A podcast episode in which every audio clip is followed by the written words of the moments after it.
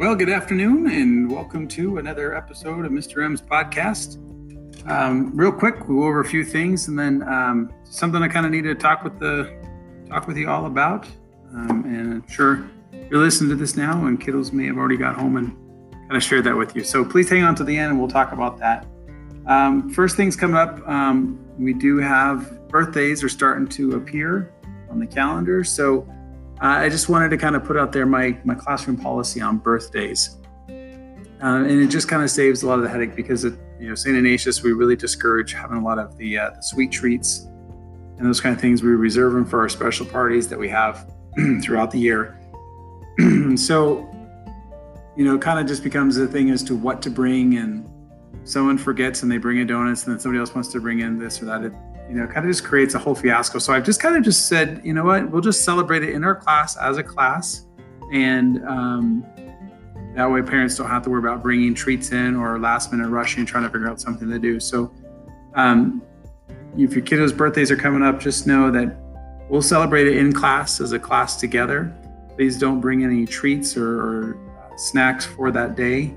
Um, and just a reminder on that, if uh, invitations are going to be sent out. If they're going to bring them to school to pass them out, they've got to bring them to invite everyone in the classroom. Um, and if they're wanting to invite certain friends, then that needs to be taken care of outside of school, not at school, passing them out to just specific friends. That way, we can just kind of alleviate any issues where someone feels like they were left out or, you know, forgotten. So, if you're going to pass out invitations at school, it needs to be for the whole class. If they're for specific friends, then it needs to be done outside of school. Hope that makes sense. And then also with um, classes, I'll celebrate them in our classroom as a class, and treats and things are not brought in for those celebrations. I hope that makes sense, and I hope you are understanding with me on that. Um, I think it just kind of simplifies things a little bit. Um, next thing I, I need to kind of make you aware of is next week is map testing. So on Monday, we'll do our reading. Tuesday, we'll be doing math. And on Wednesday, we'll be doing language. So some of you that have been at St. Ignatius or have been doing map testing before, second grade, we actually start a third test. And so they'll have three tests this year. Um, and so they're pretty big tests. The test also changes a bit in second grade as well. So it goes from a, a module where it was read to them to where they're going to have to read it on their own. So it's a big change. And also in that, they're also going to be seeing um, questions that might be at a grade level that's two or three above them. Um, and so it's going to be a little bit harder. It might be a little bit more discouraging for them. And we're going to walk through and talk through that in our classroom and, and talking about um, just just using the best skills that we have and some test taking skills and just some strategies just to, so that we don't become overwhelmed and bogged down with I don't know this question and I feel like I'm going to not know anything and I'm going to do bad on this test. MAP really is looking for what the kids know. So it's not about number wrong, it's about what is it that they know and where they're at. And so just walk through that with them. But just know that that's going to be happening next week. So I really ask that um, Sunday night that they get a good night's rest and Sunday morning, they have a good breakfast. And then Monday night, and good rest. And Tuesday morning, good breakfast. And then Tuesday night, good rest. And Wednesday morning, good breakfast. Make them successful and prepared to come. So I know if there's events and things going on in the family, but see if we can work those into the calendar and make sure their evenings are calm and peaceful and they can get some good rest that night. Come ready and prepared for um, map testing next week along that lines with map testing um, and just classroom, kind of just, just in my classroom. Um, I like to have snacks in my cupboard for kiddos that, you know, as they go to recess, they might be hungry, but they didn't bring a snack, or, you know, they're having hot lunch, so they don't have a snack packed for them that day. You're more than welcome to pack snacks for the kids to have at that time, but I'm also just putting it out there if um, parents would be willing to, to bring snacks in and I can just have them in my cupboard um, we really want to shy away from sugary snacks. We want to have um, you know, good snacks that are just going to give them some good energy, not a, a, quick quick shot of energy and then they crash coming back in from from recess. But you know, pretzels are really good. Um, goldfish. Those are those are pretty good. Um, we don't have any uh, nut allergies in our classroom, so just kind of keep it all in. Stay away from the sugary kind of snacks and just get some good, wholesome, well balanced snacks that are going to give them sustained energy and and kind of take away the grumble master and get their brains thinking on school instead of food. So if you'd be willing to bring in some of those, just um, just bring them into the classroom and we'll, we'll bring them in. And I greatly appreciate anybody willing to do that. So thank you if you're if you're willing to do that. Um, parking and pickup um, has been going pretty well. Um, as you can tell, they're really trying to get us to, to get all the cars shifted down further. Now we have a very long um, lane for pickup, and we don't always utilize the end of it there. So we get backed up on Meridian Road.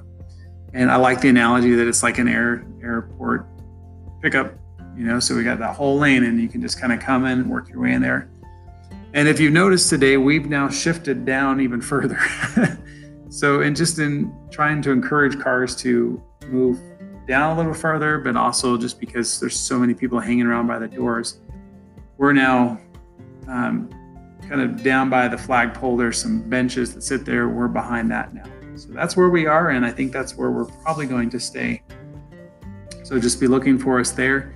Um, and again, I just encourage the kids that they need to put their hand on my arm, make eye contact with me, and then I try to check in with them and they point out where you are. So if you're in a car or standing there, um, it may seem kind of crazy, but I got 25 kiddos that I need to make sure have gone to where they need to go at the end of the day. And that's it's important to me, and I know it's important to you that our kiddos get home safe and get going where they need to go, and that they're not, you know, accidentally picked up by somebody that they shouldn't be. It'd break my heart to know that something like that happened. So it's important to me for the safety of your kiddos that they do that, and they've been doing really well with that. Um, the other thing is, is we also just want them all to get into my spot before I release anybody. So you'll hear me saying, "Oh, we're not in our spot yet." It's everybody in here before they go because I want to make sure I have my whole class, and then they can go. So they've been doing really well, and I really appreciate your patience while we get my whole class there, and then as I dismiss them out. So thank you for being patient with me on that and allowing me that um, opportunity to make sure our kids get safely out where they need to go. So that comes down to um, really kind of what I need to address um, right now is our kind of like our big theme that we're doing right now is school wide that Mrs. Kane is putting out there is we're really on this mode of seeking uh, this year and and right now we're really seeking community so, this idea of building community.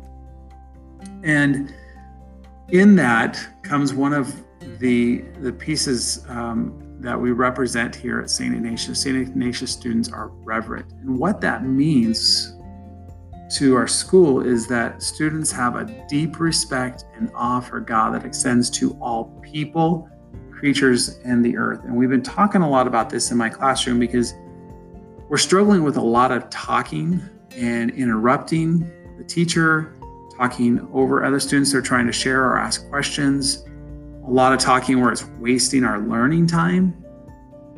Um, and then today, what I think really kind of tipped the scale was that um, we wasted almost half of our music time because students were talking so much and there was a lot of correction that needed to be done. And we talked a lot about how we're not showing respect for our teachers in in talking so much and wasting our time um, and really taking away from that person who's trying to teach and what they've prepared for us. But that extends then also, if we're not going to show respect to those people, then in reality, we're not showing respect to the person that created them, and that's God. And I really had to um, kind of give what I call my dad talk you know, the dad lecture today at the end of the school day because you know I went to pick up the kiddos from music today and and it, it wasn't a good report and we wasted a lot of our learning opportunity in music today.